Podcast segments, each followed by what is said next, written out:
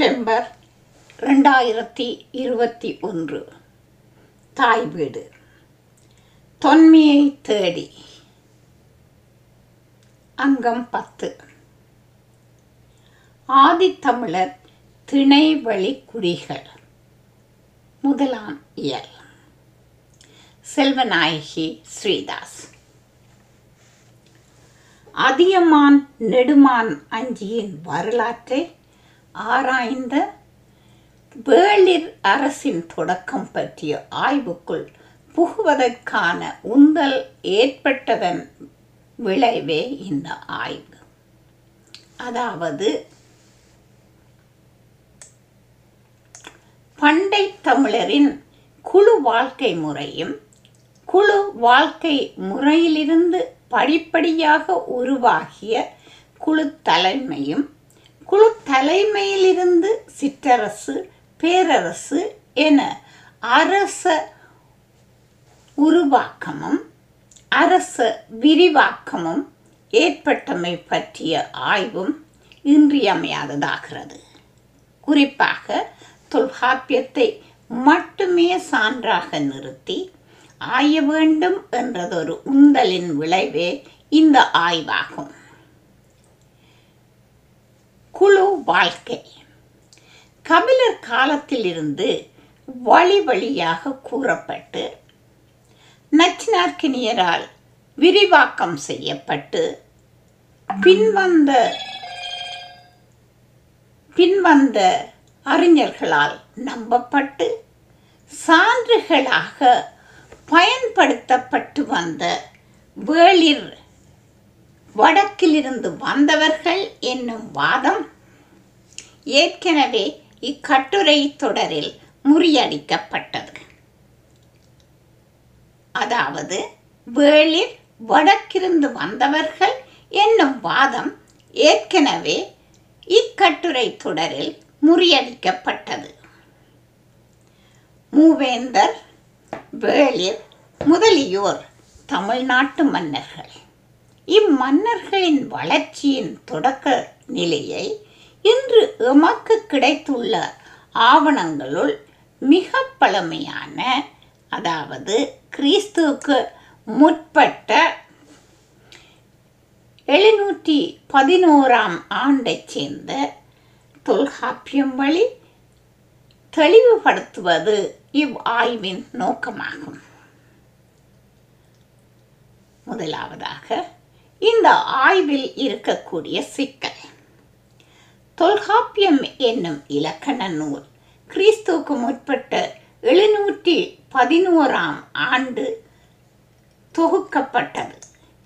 இந்நூல் ஆயிரத்தி அறுநூற்றி பத்து நூற்பாக்களாலான எழுத்து சொல் பொருள் என்னும் மூன்று அதிகாரங்களை கொண்டது. தொல்காப்பியம் இலக்கண நூற்பாக்களை மட்டுமே கொண்டது. தொல்காப்பியத்தில் நூற்பாக்கள் தவிர அவர் கால விளக்கங்கள் எதுவும் தொல்காப்பியரால் கொடுக்கப்படவில்லை. நாம் இத்தகைய பழமை வாய்ந்த தொல்காப்பியத்தை பிற்கால உரையாசிரியர்கள் வழி படிக்க பழகி கொண்டிருக்கிறோம். தொல்காப்பியத்திற்கு முதல் முதலாக உரை கண்டவர் இளம்பூரணரார் இவர் உரையே பின்வந்த உரையாசிரியர்கள் அனைவரது உரைகளுக்கும் அடிப்படையாக அமைந்துள்ளது. இளம்பூரணர் காலம் கிறிஸ்துவுக்கு பிற்பட்ட பதினோராம் நூற்றாண்டு என்பது அறிஞர் கருத்து. தொல்காப்பிய உரையில் உரையாசிரியர்கள் தொல்காப்பிய இலக்கணத்துக்கு சங்க பாடல்களையே சான்றாக கொண்டிருக்கிறார்கள். எட்டுத்தொகை என்பது பல்வேறு காலப்பகுதிகளில் வாழ்ந்த பல்வேறு புலவர்களால் பாடப்பட்ட தனிப்பாடல்களின் தொகுப்பான எட்டு நூல்களை கொண்டதாகும். பத்து பாட்டு என்பது திருமுருகாற்றுப்படை பொருணர் ஆற்றுப்படை சிறுபான் ஆற்றுப்படை பெரும்பான் ஆற்றுப்படை முல்லைப்பாட்டு மதுரை காஞ்சி நெடுநல்வாடை குறிஞ்சிப்பாட்டு பட்டினப்பாலை மலைக்கடு மலைப்படுக்கடாம் ஆகிய பத்து நெடும்பாடல்களின் தொகுப்பாகும். சங்கப்பாடல்களின் காலம் ஏறக்குறைய கிறிஸ்துவுக்கு முற்பட்ட மூன்றாம் நூற்றாண்டு முதல் கிறிஸ்துவுக்கு முற்பட்ட முதலாம் நூற்பா நூற்றாண்டு வரையிலானது என்பது இன்றைய நிலையில் ஏற்றுக்கொள்ளப்பட்ட காலக்கணிப்பாகும். கிறிஸ்துவுக்கு முற்பட்ட எழுநூற்றி பதினொன்றில் தொகுக்கப்பட்ட தொல்காப்பிய நூற்பாக்களுக்கு கிறிஸ்துவுக்கு முற்பட்ட மூன்று முதல் கிறிஸ்துவுக்கு முற்பட்ட முதலாம் நூற்றாண்டுகளுக்கு இடைப்பட்ட காலத்தில் எழுதி தொகுக்கப்பட்ட சங்க இலக்கியங்களை சான்றாக்குவது பொருந்துவதாக தெரியவில்லை. இலக்கணத்துக்கும் இலக்கியத்திற்குமான கால இடைவெளி ஏறக்குறைய மூன்று முதல் நான்கு நூற்றாண்டுகள் ஆகும். கிறிஸ்துவுக்கு முற்பட்ட எழுநூற்றி பதினொன்றில் தொகுக்கப்பட்ட தொல்காப்பியத்திற்கு ஏறக்குறைய கிறிஸ்துவுக்கு முற்பட்ட மூன்றாம் நூற்றாண்டு முதல் கிறிஸ்துவுக்கு முற்பட்ட முதலாம் நூற்றாண்டு வரையிலான நீண்ட கால பகுதியில் பாடி தொகுக்கப்பட்ட சங்க தொகை இலக்கியங்களை சான்றாக்குவது ஆய்வு சிக்கலாகும். கருதுகோள். தொல்காப்பிய பொருளதிகார நூற்பாக்களையே முன்னிறுத்தி அப்பாடல்களில் பயின்று வரும் தொல்காப்பியர் கால அரச உருவாக்கம் அரச விரிவாக்கம் முதலியவற்றை தேடுவது பொருந்துவதாக இருக்கும். என்பது கருதுகோள். அதாவது தொல்காப்பியர் பொருளதிகார நூற்பாக்களையே முன்னிறுத்தி அப்பாடல்களில் பயின்று வரும் தொல்காப்பியர் கால அரச உருவாக்கம் அரச விரிவாக்கம் முதலியவற்றை தேடுவது பொருந்துவதாக இருக்கும் என்பது கருதுகோள். ஆய்வுக்கு ஆதாரமானவை முதன்மை சான்று தொல்காப்பியம். துணை சான்றுகள் சங்க இலக்கியம் தொல்காப்பியம் தொடர்பான பிற ஆக்கங்கள்.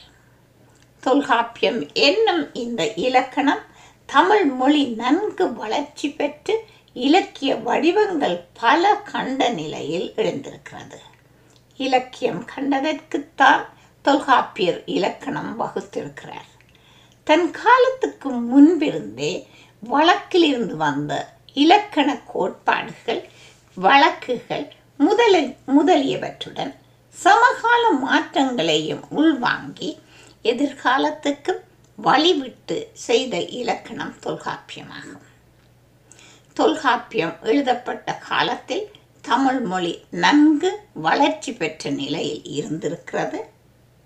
இரண்டாவதாக திணை மக்கள் வாழ்வியல் சார்ந்து இலக்கண கோட்பாடுகள் வகுக்கப்பட்டுள்ளன.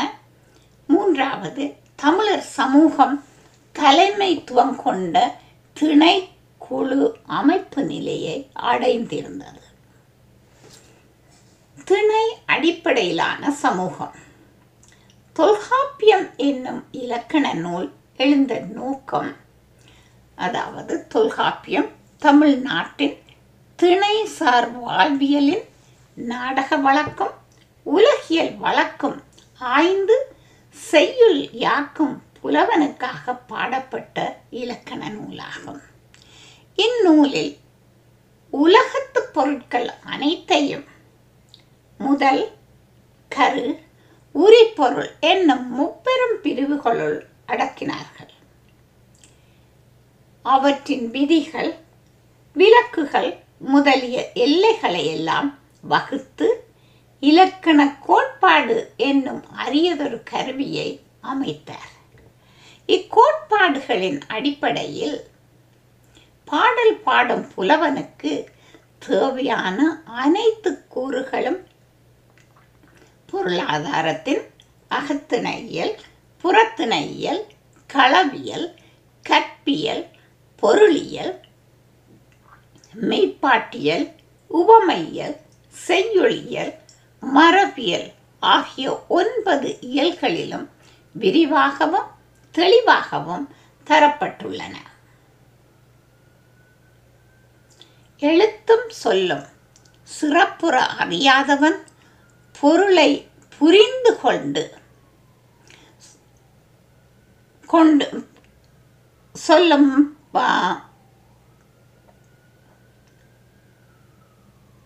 எழுத்தும் சொல்லும் சிறப்புற அறியாதவன் பொருளை புரிந்து கொள்ள முடியாது.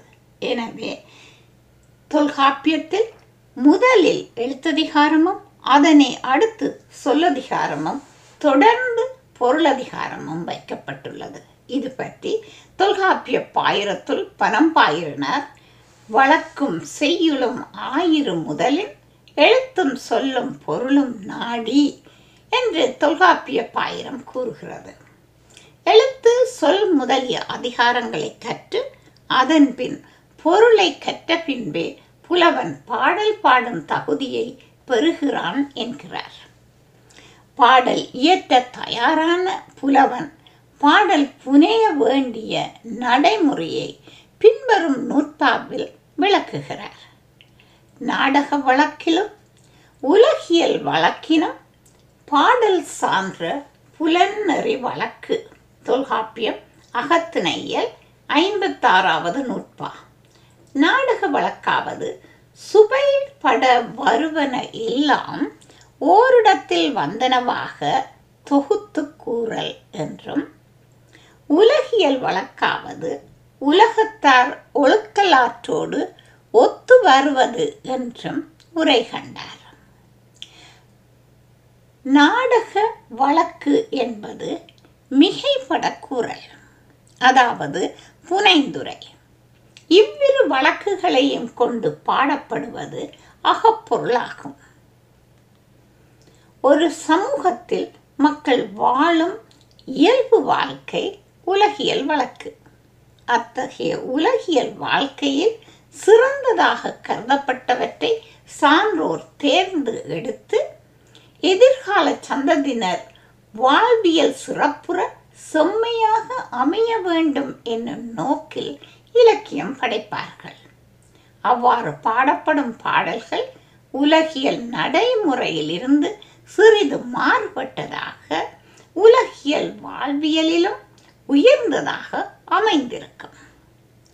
வழக்கினப்படுவ உயர்ந்தோர் மேற்றே என்று சொல்வதற்கிணங்க சான்றோரால் யாக்கப்படும் இப்பாடல்கள் நாடக வழக்கினும் உலகியல் வழக்கும் இணைந்த புலனறி வழக்கு அல்லது செய்யுள் வழக்காகும்.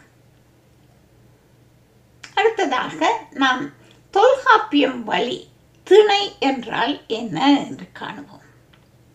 பண்டை தமிழர்களின் அரசியல் சமூக பொருளாதார நிலைகளின் இருப்பை தொல்காப்பியம் வழி ஆயும் பொழுது முதலாவதாக தமிழர் இயற்கையோடு வாழ்ந்த அதாவது அவர்களின் உடனடி தேவைகளான உணவையும் தம் பாதுகாப்பையும் மட்டுமே கொண்டிருந்த காலத்தை கடந்து தேவைக்காக குழுக்களாக இணைந்து வாழும் குழு வாழ்க்கை முறையில் தடம் பதித்து மூன்றாவதாக தலைமை கொண்ட குழு வாழ்க்கை முறையை ஏற்று பின்னர் குழுக்களிடையே ஏற்படும் சமூக வேறுபாடுகள் அவற்றால் ஏற்படும் பூசல்களையும் நான்காவதாக அவை காரணமாக அயல் அண்டை குழுக்களை தம்முள் அடக்கிக் கொள்ள வேண்டிய தேவை ஏற்பட்ட ஒரு நிலையை அடைந்து விட்டதையும் காணக்கூடியதாக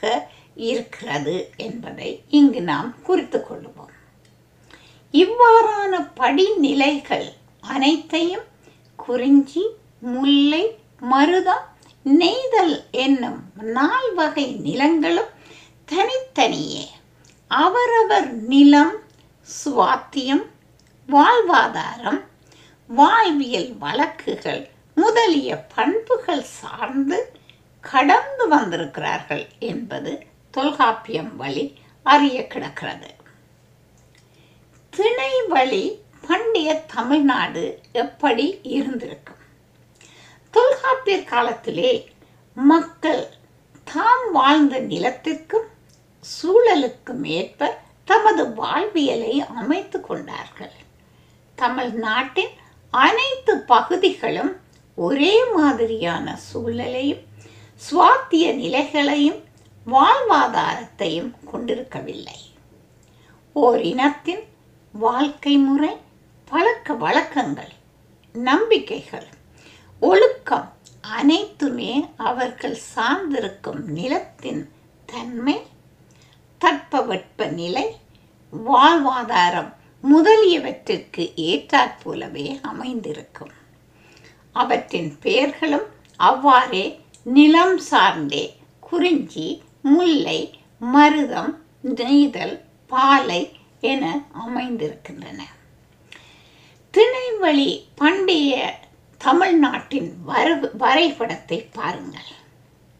இந்த வரைபடத்தில் நடுப்பகுதியிலே இருக்கும் குறிஞ்சித்திணை சிவப்பு நிறமாகவும் அதை அடுத்து இருக்கும் பாலைத்திணை பச்சை நிறமாகவும் அதை தொடர்ந்து இருக்கும் முல்லைத்திணை மண்ணிறம் ஆகவும் மருதத்திணை கடும் மண்ணிறமாகவும் நெய்தல் திணை நீளமாகவும் காட்சியளிக்கிறது. இந்த வரைபடத்தின் வழி தொல்காப்பியர் கால தமிழக எல்லைகளான வடக்கே வேங்கடமலை தெற்கே குமரி கிழக்கும் மேற்கும் கடல் முதலியன காட்டப்பட்டிருக்கின்றன. நெய்தல் திணை. தொல்காப்பியர் கால தமிழ்நாடு மூன்று பக்கங்களிலும் கடலால் சூழப்பட்டிருந்தது. வரைபடத்தில் நீல நிறத்தில் அமைந்திருப்பது கடற்கரை பகுதிகள். கடலும் கடல் சார்ந்த நிலமும் நெய்தலாகும். நெய்தல் நிலம் மலர் மணற்பாங்கானது நிலத்தை நம்பி வாழ்வது வாழ்வியலுக்கு அப்பாற்பட்டது. பண்டை காலம் முதலே நெய்தல் நில மக்கள் கடலையே நம்பி வாழ்ந்திருந்தார்கள். கட்டுமரம் கட்டி கடலில் நெடுந்தூரம் பயணித்து மீன் பிடித்து வருவார்கள். ஆண்கள் கொண்டு வரும் மீன்களை பெண்கள் அண்டை அயல் நிலங்களுக்கு எடுத்துச் சென்று விற்பனை செய்து தமக்கு தேவையான பண்டங்களை வாங்கி வருவார்கள். நெய்தல் நில இளம் பெண்கள் மிகுதியான மீனை பதப்படுத்தி கடலில் கடல் மணலில் காய போட்டு காவல் இருப்பார்கள் கடற்கரை பகுதிகளில் சில இடங்களில் உப்பளங்கள் அமைத்து உப்பு விளைவித்தார்கள். நெய்தல் நில மக்களின் வாழ்க்கை என்றும் சுகமானதாக இருந்ததில்லை. கடல் மேல் சென்ற கணவனை பார்த்து இறங்கி நிற்றல் நெய்தல் திணையின் ஒழுக்கமாகும். இது தவிர்க்க முடியாதது. இவை தவிரவும் தென்னிந்தியா பூகோளத்தின் மத்திய இடத்தில் இருந்ததையால் கடற்கரை துறைமுகங்கள் முக்கியத்துவம் பெறத் தொடங்கினர் முசிறி தொண்டி கொற்கை எயிற்பட்டினம் மாமல்லபுரம் பட்டினம் முதலிய வாய்ப்பான துறைமுகங்கள் பல தென் இந்திய கடையோரம் கரையோரம் எங்கும் காணப்பட்டமை வெளிநாட்டு வணிகத்தை வரவேற்றது. தமிழ்நாட்டின் வணிகம் செழித்தோங்கிய காலம் ஒன்று இருந்தது. அடுத்ததாக மருதத்திணை வரைபடத்தில் நீல நிற நெய்தல் நிலத்தை அடுத்து பழுப்பு நிற கடும் மண்ணிறம். நிறத்தில் காணப்படுவது மருத நிலமாகும். வயலும் வயல் சார்ந்த நிலமும் மருதம். மருதம் ஆறுகளும் ஏரிகளும் நிறைந்த வளமான நிலப்பரப்பு. மருத நில மக்கள் நிலத்தை பண்படுத்தி நெல் முதலிய தானியங்களையும் காய்கறிகளையும் பயிரிடுவதற்கு பழகி கொண்டார்கள் வேளாண்மை அவர்களது முதன்மை வாழ்வாதாரமாக இருந்தமையால் மருத நில மக்களுக்கு ஓய்வு நேரமும் அதிகமாயிற்று. மக்கள் தமது ஓய்வு நேரத்தை இசை நடனம் முதலிய கலைகளை வளர்ப்பதில் ஆர்வம் காட்டினார்கள். கலைகள் வளர்ந்தன. மருத நிலத்தின் வளப்பம் காரணமாக காலப்போக்கில் மாட மாளிகைகள் கொண்ட பெரு நகரங்கள் வளர்வதற்கு இச்செழுமை காரணமாயிற்று. மருத நிலத்தில்தான் நாகரீகம் உருவாகின என்று தமிழ்நாட்டின் நாகரிக வளர்ச்சி தொடங்கிய இடம் மருத நிலமே என்றும் பிற்கால ஆய்வாளர்கள் கருதுவர். நாகரிகங்கள் பெரும்பாலும் ஆற்றோட்டங்கள் ஆற்றோ ஆற்றோரங்களை அண்டியே வளர்ந்தன என்பது உலக வரலாறு. அடுத்ததாக முல்லைத்திணை. வரைபடத்தில் மருத நிலத்துக்கு உட்புறமாக செம் மஞ்சள் நிறத்தில் அடையாளமிடப்பட்டிருப்பது முல்லை நிலமாகும். காடும் காடு சார்ந்த பகுதியும் முல்லையாகும். செம்மண் பரந்து இருத்தலால் இந்நிலம் செம்புலம் என்றும் அழைக்கப்படும். மரங்கள் அடர்ந்த நிலப்பகுதி காடு என்று அழைக்கப்படும். வனம் கானகம் அடவி புறவு பொதும்பு போன்ற பல்வேறு சொற்களாலும் காடு அறியப்படுகிறது. மருத நிலம் பெரும்பாலும் மலை அடிவாரத்தில் பசுமையான காடுகளையும் புல்வெளிகளையும் காட்டாறுகளையும் கொண்டதாக அமைந்திருக்கும். மனித வரலாற்றில் மக்கள் மலைகளிலும் குகைகளிலும் வாழ்ந்த காலத்தை தொடர்ந்து மலைகளை அடுத்துள்ள காட்டுப் பகுதிகளில் அதாவது முல்லை நிலத்தில் பரவி இருக்க வேண்டும். அவ்வாறு பரவிய காலத்தில் மனிதன் பசு எருமை ஆடு நாய் பன்றி போன்ற விலங்குகளின் தொடர்பை ஏற்படுத்தி கொண்டான். தொல்காப்பியம் மரபியலில் இன்ன இம்மிருகங்களின் பெயர்கள் குறிப்பிடப்பட்டுள்ளன. முல்லை நிலத்து மக்களை ஆயர் வேட்டுவர். ஆடு திணைப்பெயர் ஆவையின் வரவும் கிழவரும் உளரே என்று தொல்காப்பியம் அகத்திணையில் இருபத்தி மூன்றாம் நூற்பா கூறுகிறது. முல்லை நில ஆண் மக்களுக்குரிய திணைப்பெயர் ஆயர் வேட்டுவர் என இனங்காட்டுவதோடு அவர்கள் பாடலில் தலைமக்களாக பாடப்படும் தகுதி பெற்றவர்கள் எனவும் கூறுகிறார். ஏனைய நிலங்களில் வாழும் மக்கள் பற்றி இவ்வாறு வி- விதந்து கூறப்படவில்லை என்பது குறிப்பிடத்தக்கதாகும். முல்லை நில மக்கள் இடையர் எயினர் அதாவது வேடுவர் என்று அழைக்கப்பட்டனர். இடையர் ஆடு மாடுகளையும் எருமைகளையும் வளர்த்தார்கள். அவற்றை காடுகளிலும் புல்வெளிகளிலும் மேய்ப்பது அவர்கள் தொழில். இவ்விலங்குகளின் பால் தயிர் நெய் முதலியவற்றை அவர்களின் உணவாவதுடன் வியாபார பொருட்களாகவும் அமைந்தன. இவர்கள் வரகு கேழ்வரகு போன்ற தானியங்களையும் பயிர் செய்தார்கள். முல்லை நிலத்தில் ஆடு மாடு முதலிய விலங்குகள் இனப்பெருக்கத்தாலும் பயன்பாட்டாலும் முல்லை நில மக்களின் வாழ்க்கை தரத்தை மேம்படுத்தின. முல்லை நில மக்களின் வாழ்க்கை தரம் குறிஞ்சி நில மக்கள் வாழ்க்கையை விட உயர்ந்ததாகவே இருந்திருக்க வேண்டும். அடுத்ததாக பாலைத்திணை. வரைபடத்தில் முல்லை நிலத்தை அடுத்து பச்சை நிறமாக காட்டப்பட்டிருக்கும் பகுதி பாலையாகும். மணலும் மணல் சார்ந்த நிலமும் பாலை குறிஞ்சி முல்லை ஆகிய நிலங்களுக்கு இடையிலே இயற்கையின் சீற்றத்துக்கு ஆளாகி காலக்கிரமத்தில் மக்கள் அங்கு தங்கி வாழ்வதற்கு ஏற்ற நிலமாக இல்லாமல் வெப்பம் மிகுந்ததாக அமைந்த சுரமும் சுரம் சார்ந்த பகுதியும் பாலையாகும். பாலை நிலத்துக்கு தொல்காப்பிய தனியாக இலக்கணம் வகுக்கவில்லை.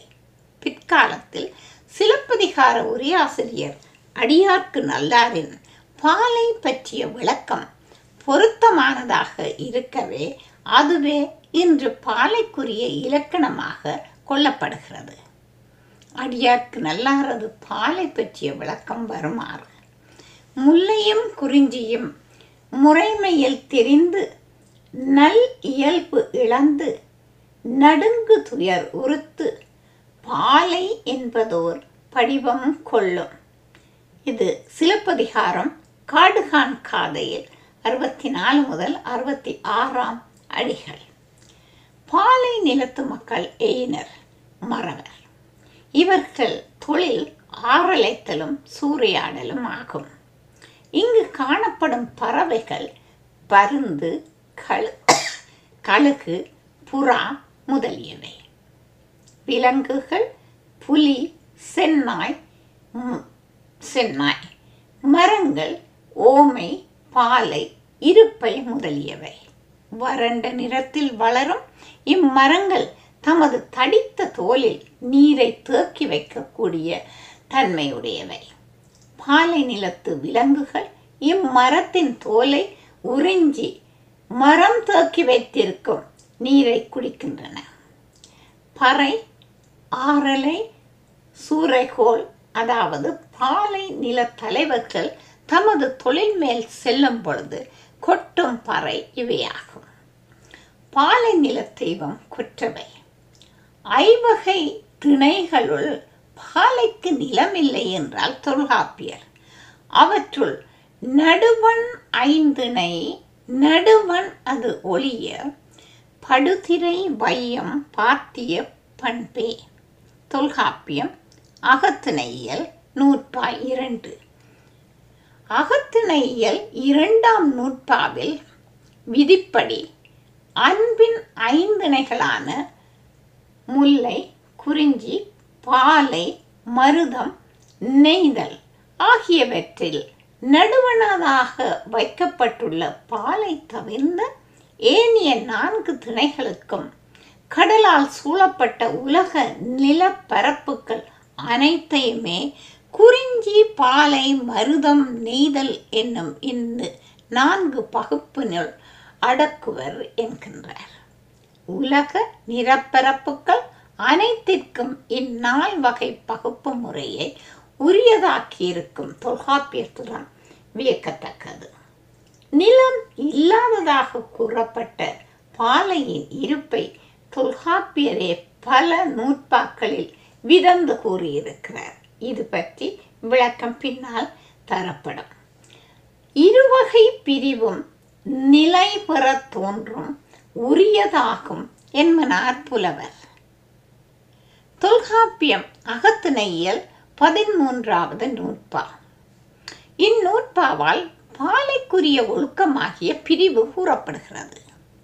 இவ்வாறே நடுவு நிலைத்திணையே நண்பகல் வேனில் என்றும் பின்பணி தானும் உரித்தன மொழிப என்றும் பாலைக்குரிய பொழுதுகளாக நண்பகல் வேனிலும் பின்பலி காலமும் கூறப்படுகின்றன. அடுத்ததாக குறிஞ்சித்திணை. வரைபடத்தில் நிலகங்களுக்கு எல்லாம் நடுநாயகமாக அமைந்திருக்கும் சிவப்பு நிற பகுதி குறிஞ்சியாகும். மலையும் மலை சார்ந்த நிலப்பகுதியும் குறிஞ்சி பண்டை தமிழகத்தின் மேற்கு பகுதியில் அரபுக்கடலை சார்ந்து கர்நாடகம் முதல் கன்னியாகுமரி வரை அமைந்திருக்கும் மேற்கு தொடர் மலைகளும் கிழக்கில் கிழக்கு கரைய கரை கடற்கரையை சார்ந்து அமைந்திருக்கும் கிழக்கு தொடர் மலைகளும் குறிஞ்சி நிலமாகும். இவ்விரு மலைத்தொடர்களும் தமிழகத்தின் அரணன்களாக வரலாற்றில் விளங்கியிருக்கின்றன. குறிஞ்சி நிலத்தில் வாழ்ந்த மக்கள் குறவர் குன்றவர் என்று அழைக்கப்பட்டனர். குறிஞ்சி நிலத்தில் குறிஞ்சி செடிகளும் காந்தல் செடிகளும் சிறப்பாக பேசப்படுகின்றன. வேங்கை தேக்கு சந்தனம் அகில் கடம்பு கருங்காலி முதலிய மரங்களும் மயில் கிளி முதலிய பறவைகளும் புலி யானை சிறுத்தை கரடி காட்டுப்பன்றி குரங்கு முதலிய விலங்குகளும் பேசப்படுகின்றன. குறிஞ்சிலில மக்கள் காடு வெட்டி நாடாக்கினார்கள். புதிதாக திருத்திய நிலப்பரப்பில் தினை முதலிய சிறுதானியங்கள் பயிரிட பயிரிட்டனர். அத்துடன் மலைச்சரிவுகளில் ஐவன நெல் முதலிய தானியங்களும் பயிரிட்டனர். வள்ளிக்கிழங்கு பலாப்பழம் முதலியவை மலையில் இயல்பாக வளர்பவை. மலை உச்சியில் பாறைகளில் மலை தேன் கிடைத்தது. மலை தேன் யானை தந்தம் புலித்தோல் அகில்கட்டை சந்தனக்கட்டை முதலியவை. அவர்களது வியாபாரப் பொருட்கள். மலைநாட்டு வாழ்க்கை மிகவும் கடினமானதாகவே இருந்திருக்கிறது. தொல்காப்பிய நூற்பாக்களை அடியாக கொண்டு வரைபடத்தின் துணையுடன் தொல்காப்பியர் கால மக்களின் திணை அடிப்படையிலான வாழ்வியல் எவ்வாறு இருந்திருக்கலாம் என்பதை ஓரளவுக்கு மனக்கண் முன் கொண்டு வந்தோம். திணை என்றால் என்ன?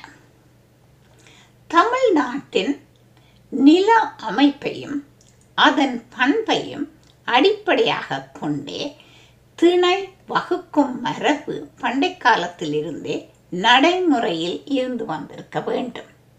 இதனை அடியொற்றியே தொல்காப்பியரது திணை மரபு பற்றிய கோட்பாடும் அமைந்திருக்கிறது எனலாம். திணை என்னும் பதம் இதைத்தான் குறிப்பிடுகிறது என்று தொல்காப்பியத்தில் எவ்விடத்திலும் தெளிவாக குறிப்பிடவில்லை. மனிதனின் வாழ்க்கை வழிமுறை பற்றியே இலக்கிய வழிமுறையும் அமைகிறது என்பதனையும் மனிதனின் வாழ்க்கை அகத்தையும் புறத்தையும் அடிப்படையாக கொண்டே அமைந்திருக்கிறது என்பதையும் முதலில் நாம் மனத்தில் நிறுத்திக் கொள்ள வேண்டும். தொல்காப்பியம் பொருளதிகாரத்தில் அகத்திணையியல் புறத்திணையியல் என்று இரு இயல்களின் தலைப்புகள் தலைப்புகளின் பெயர்களை ஆசிரியர் அமைத்திருக்கிறார். இவ்வாறு அமைத்ததன் மூலம் திணை என்பதை வாழ்வியல் ஒழுக்கமாக கொண்டு அகமாகிய ஒழுக்கம் பற்றிய இலக்கணம் கூறும் இயல் அகத்திணையியல் என்றும் புறமாகிய ஒழுக்கம் பற்றிய இலக்கணம் கூறும் இயல் புறத்திணை இயல் என்றும் பெயரிட்டிருக்கிறார் என்று கொள்வது பொருந்தும். அகம் புறமாகிய இரு கோட்பாடுகளும் இவ்வடிப்படையிலேயே ஒன்றுடன் ஒன்று இணைந்திருப்பதை காணலாம். தொல்காப்பியம் பொருளதிகாரம் திணை என்பது நிலத்தை அதாவது முதற்பொருள் குறிக்கிறதா? அல்லது ஒழுக்கத்தை அதாவது உரிப்பொருளை குறிக்கிறதா? என்பதில் சில ஐயப்பாடுகள் உள. அவற்றை நாம் முதலில் தீர்த்து கொண்டு மேலே செல்லலாம். தொல்காப்பியம் பொருளதிகாரம் அகத்திணையியல் முதலாம் நூற்பா வருமாறு. கைக்கிளை முதலா பெருந்திணை இருவாய் முற்பட கிளந்த எழுதிணை என்ப. தொல்காப்பியம் பொருளதிகாரம் அகத்திணையியல் முதலாவது நூற்பா. இந்நூற்பாவால் திணைகள் ஏழு என்று சொல்லி வைத்தார். இங்கு திணை என்பது பொருள் அதாவது ஒழுக்கம் என்று கொள்ள கிடக்கிறது. அகத்திணைக்கு உரியவையாக கைக்கிளை குறிஞ்சி குறிஞ்சிக்கு புணர்தலும் முல்லைக்கு இருத்தலும் பாலைக்கு பிரிதலும் மருதத்துக்கு ஊடலும் நெய்தலுக்கு இரங்கலும் பெருந்திணை ஆகிய ஏழினையும் திணை என பொருள் கொள்ளும்படியாக நூற்பா அமைந்துள்ளது. இரண்டாவதாக இம்முடிவு மேலும் புறத்திணையியல் முதலாம் நூ நூற்பாவால் உறுதி செய்யப்படுகிறது.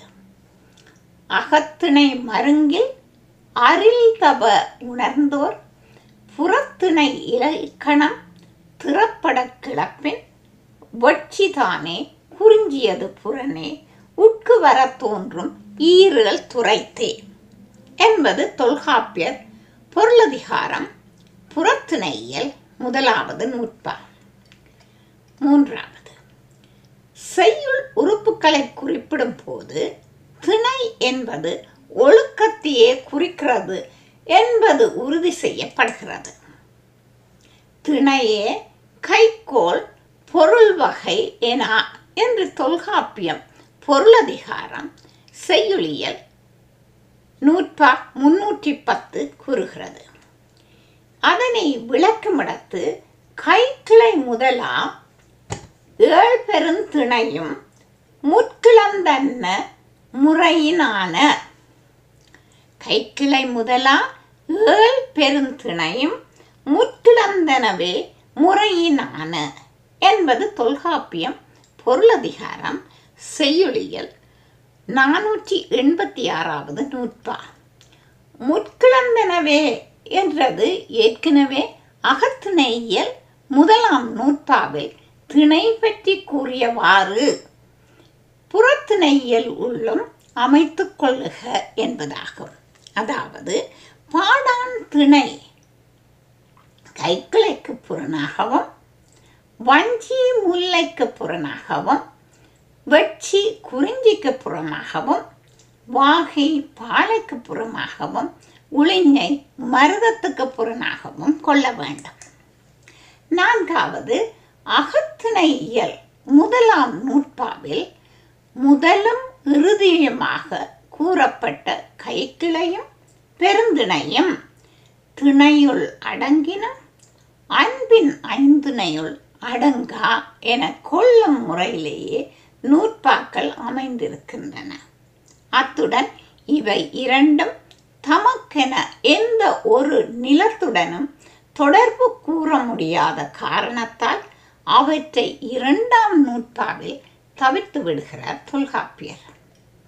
அவற்றுள் நடுவன் ஐந்திடை நடுவனது ஒளிய படுதிரை வையம் பார்த்திய பண்பே. தொல்காப்பியம் அகத்திணையியல் இரண்டாவது நூற்பா.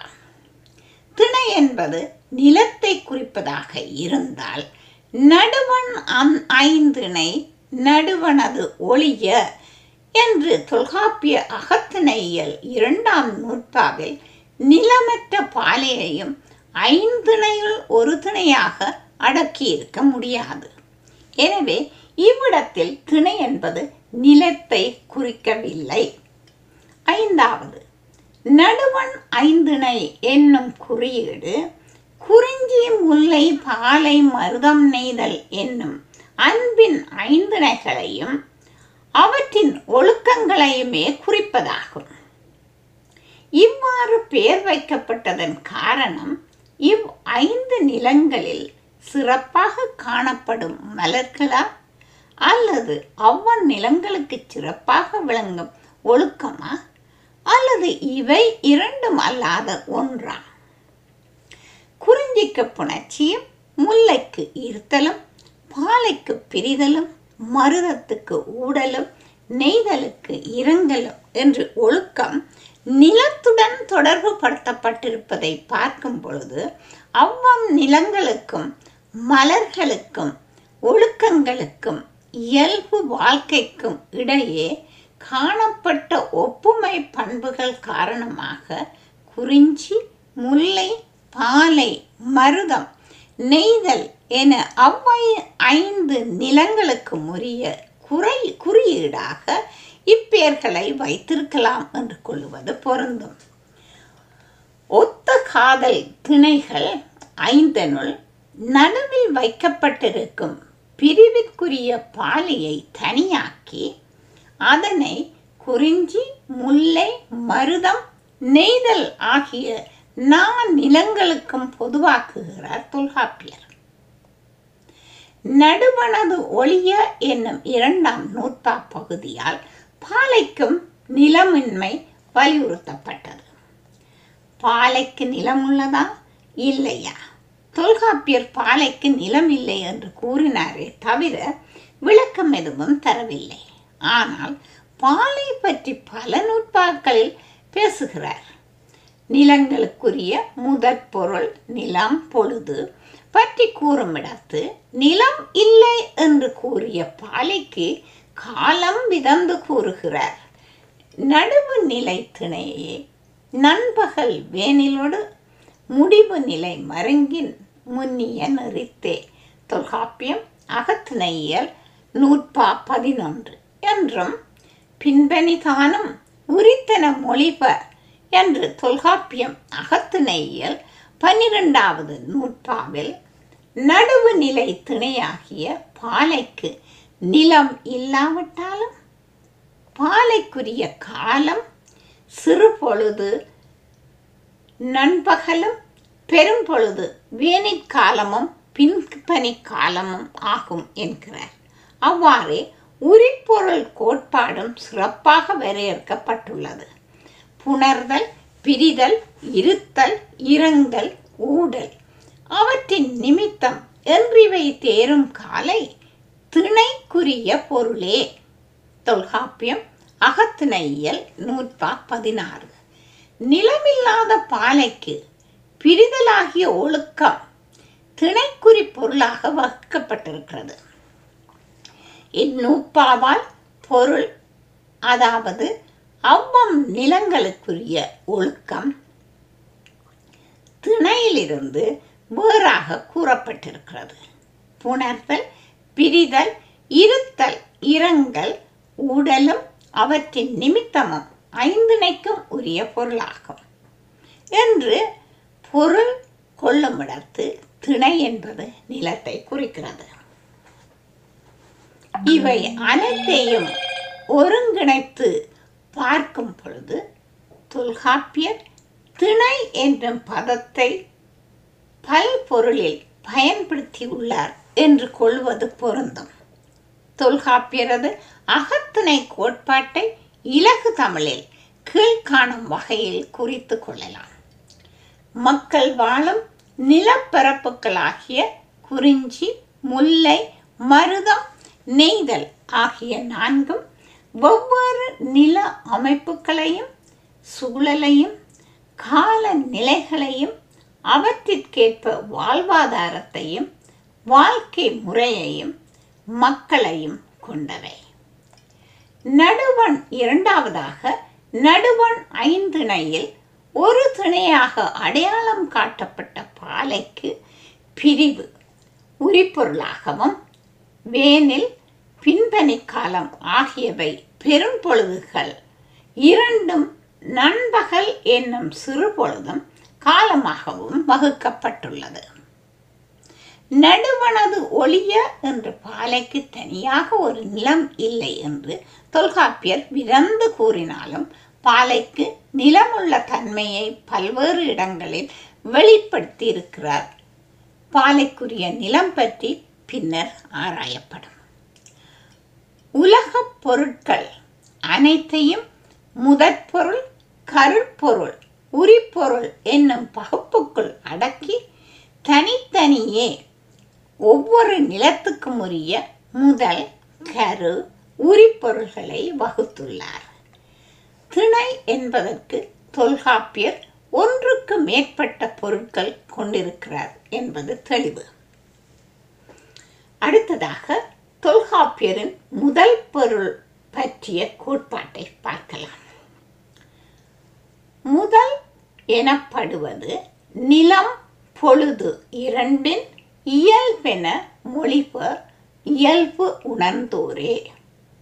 தொல்காப்பியம் அகத்துணையல் நூற்பா நான்கு என்றும் தொடர்ந்து வரும் ஆறு நூற்பாக்கள் வழி அதாவது தொல்காப்பியம் அகத்திணையியல் நூற்பா ஐந்து முதல் பத்து வரையிலும் நிலம் பொழுது ஆகிய முதற் பொருட்கள் பற்றிய வரையறைகள் எடுத்துரைக்கப்பட்டிருக்கின்றன. இரண்டின் இயல்பு என்றமையால் மக்கள் வாழ்வதற்கு இயற்கையாக அமைந்த நிலமும் நிலத்துடன் தொடர்புடைய பெரும் பொழுது சிறு பொழுது ஆகிய காலங்களும் மட்டுமல்லாமல் பொருள் தோற்றத்துக்குரிய ஐம்பூதங்களும் இதனுள் அடங்கும் என்று கொள்ளலாம்.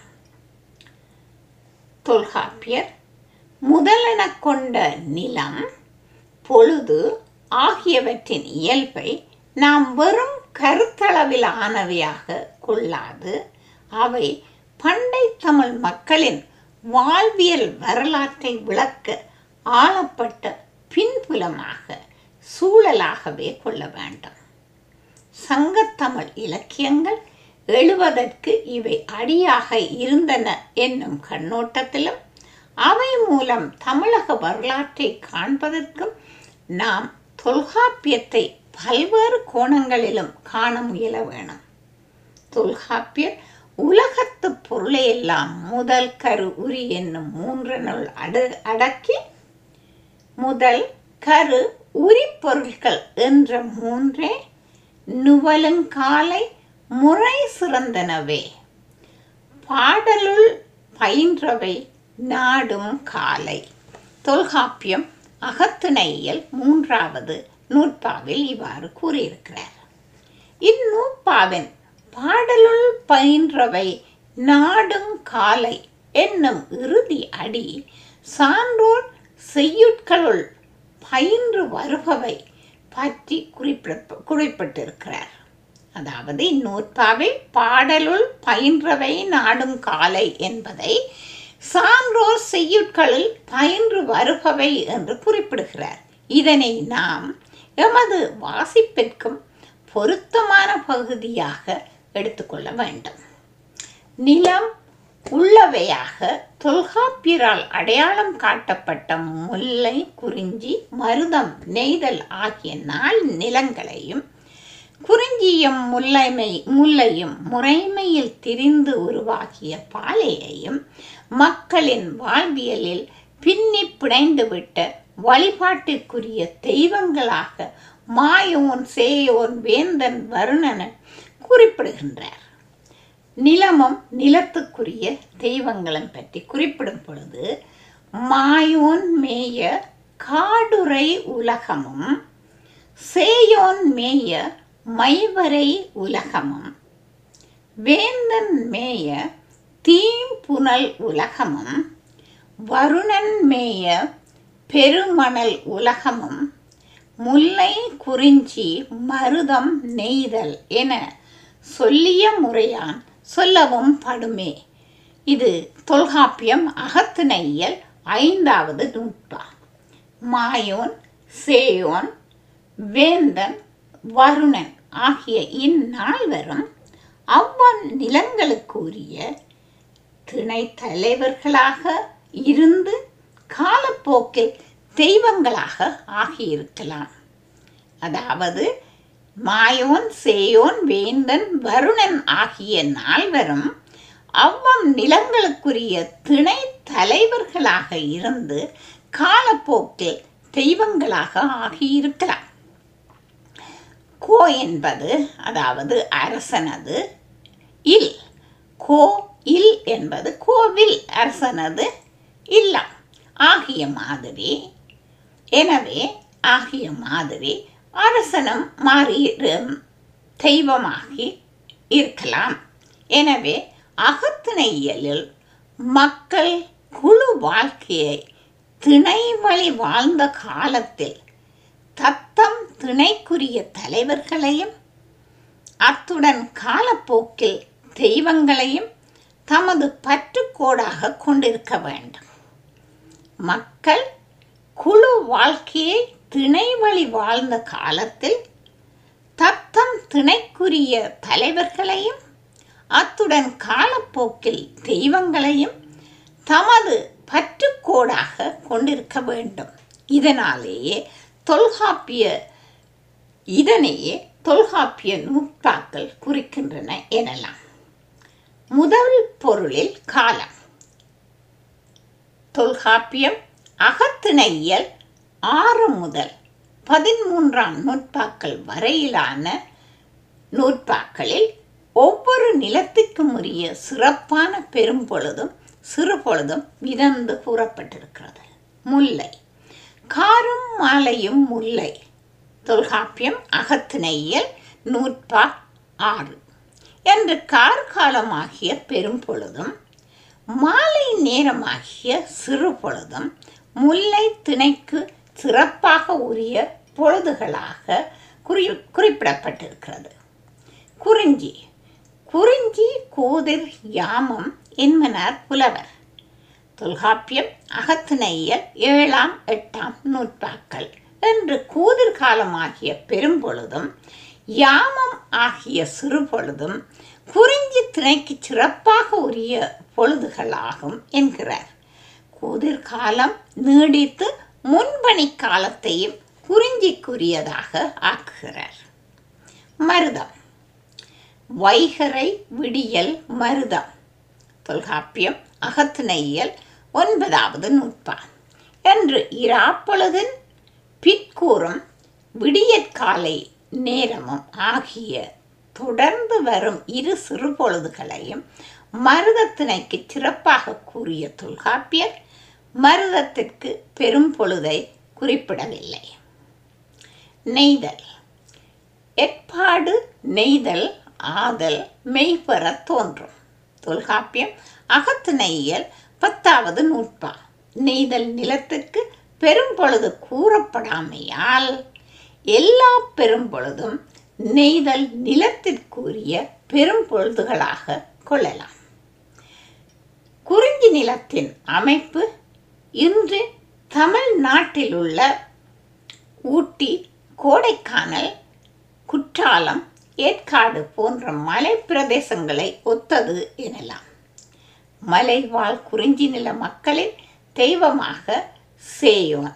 தொல்காப்பியம் அகத்திணையியல் ஐந்தாம் நூற்பா குறிப்பிடுகிறார். முல்லை நிலம். மந்தை மேற்பதற்கு வாய்ப்பான புல்வெளிகளை கொண்ட கொண்ட பெரும்பாலும் சமதரியான பகுதியாகும். ஆனிரை மேத்தலை தொழிலாக கொண்ட முல்லை நில மக்களின் கடவுள் மாயோன் என்பதை மாயோன் மேய காடுரை உலகமும் தொல்காப்பியம் அகத்தினையியல் ஐந்தாம் நூற்பா என்று குறிப்பிடுகிறார். வயலும் வயல் சார்ந்த நிலமும் ஆகிய மருத நில மக்களின் தெய்வம் வேந்தன் என்பதனை வேந்தன் மேய தீம்புனல் உலகமும். அதாவது தொல்காப்பியம் அகத்திணையியல் ஐந்தாம் நூற்பா வெல் குறிப்பிடுகிறார். கடலும் கடல் சார்ந்த நிலமும் ஆகிய நெய்தல் நில மக்களின் தெய்வம் வருணன் என்பதனை வருணன் மேய பெருமணல் உலகமும் தொல்காப்பியம் அகத்திணையியல் ஐந்தாம் நூற்பா என்று குறிப்பிடுகிறார். தொல்காப்பிய திணை இன்னது என்பதை எங்கும் நேரடியாக கூறவில்லை. தொல்காப்பிய நூற்பாக்களை கொண்டு கொண்டு கூட்டி பார்க்கும் பொழுது அவர் திணை என்னும் பதத்தை மக்கள் குழி குழுக்களை குறிக்க கையாண்டு உள்ளதுடன் அதாவது முதலாவது திணை என்னும் பதத்தை மக்கள் குழுக்களை குறிக்க கையாண்டுள்ளதுடன் இரண்டாவதாக அவர்களின் நிலத்தின் தன்மையை அதாவது பண்பை பண்பு என்னும் பொருளில் கொண்டு கருப்பொருளையும் நில அமைப்புக்கேற்ப அமைந்த சிறப்பு ஒழுக்கங்களை உரிப்பொருளையும் குறிக்கும் ஒரு குறியீடாக ஒரு பொது சொல்லாக கையாண்டிருக்கிறார் என்று கொள்வது பொருந்தும். பண்டை காலத்தில் மக்கள் பிரிய வேண்டிய தேவை பல சூழ்நிலைகளில் ஏற்பட்டிருக்கிறது. இருவகை பிரிவும் நிலை பெற தோன்றின. உரியதாகும் என்பனார் புலவர். தொல்காப்பியம் அகத்துணையல் நூற்பா பதிமூன்று இந்நூற்பாவில் இரு வகை பிரிவு என்றது. ஒன்று தலைமகளை பிரிந்து செல்வது இரண்டாவது தலைமகளை உடன் கொண்டு தமரை அதாவது உற்றாரை பிரிதல். இவ்விரு வகை பிரிவும் பாலைக்கு உரியதாகும். தொடர்ந்து பாலைத்திணைக்கு உரியதாகிய பிரிவுக்குரிய காரணங்களை பின்வரும் நூட்பாவில் கூறுகிறார். ஓதல் பகையே தூது இவை பிரிவே. தொல்காப்பியம் அகத்திணையல் இருபத்தி ஏழாவது நூற்பா தொல்காப்பியர் காலத்தில் மக்கள் ஓதல் அதாவது கல்வி கற்பதற்காகவும் பகை எல்லை காவல் போர் முதலாகிய காரணங்களுக்காகவும் தூது காரணமாகவும் அதாவது இரு தலைவர்களிடையே ஏற்படும் கருத்து வேறுபாடுகளை தீர்த்து வைப்பதற்காகவும் பிரிவார்கள். அவ்வாறு பிரிந்து செல்லுதல் குறிஞ்சி முல்லை மருதம் நெய்தல் ஆகிய நால்வகை நிலத்திலும் நடைபெறும். அவ்வாறு பிரிந்து செல்வது பாலை நிலத்தினூடாக நடைபெறும்.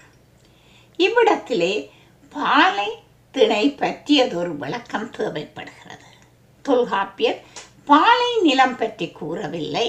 சிலப்பதிகாரம் நாடுகான் காதையில் உரியாசிரியர் அடியார்க்கு நல்லார் பாலை பற்றியது ஒரு விளக்கம் கொடுத்திருக்கிறார். முல்லையும் குறிஞ்சியும் முறைமையில் திரிந்து நல்லியல்பு இழந்து நடுங்கு துயருற்று பாலை என்பதோர் படிவம் கொள்ளும். சிலப்பதிகாரம் பதினொன்று அறுபத்தி நாலு முதல் அறுபத்தாறு வரை.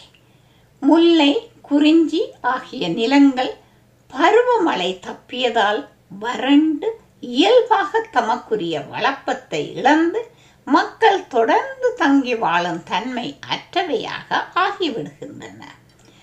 நிலம் வறண்டு மரம் செடி கொடிகள் வளர முடியாமல் மக்கள் தங்கி வாழ்வதற்குரிய தகுதியை இழந்து விடுகின்றன.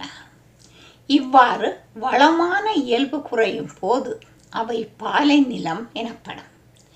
பாலைக்குரிய நிலம் சுரமம் சுரம் சார்ந்த இடமும் ஆகும் சுரம் என்பது வறண்ட பயனற்ற வெயில் கொளுத்தும் காட்டுப் பகுதியை குறிக்கும்.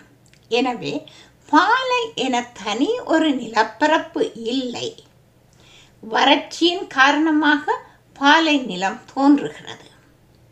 அடியார்க்கு நல்லாரது இவ்விளக்கம் பொருந்துவதாக இருந்தமையால் இதனையே பாலைக்கு இலக்கணமாக குறிக்கும் வழக்கு நிலவுகிறது. மக்கள் ஒரு திணை நிலத்திலிருந்து இன்னும் ஒரு திணை நிலத்திற்கு ஓதல் பகை தூது முதலிய காரணங்களுக்காக செல்ல நேரிடும். அவ்வாறு செல்லும் பொழுது பாலை நிலத்தின் ஊடாகவே செல்ல வேண்டியதாகிறது. பாலைக்குரிய முதற்பொருள் ஏற்கனவே கூறப்பட்டது.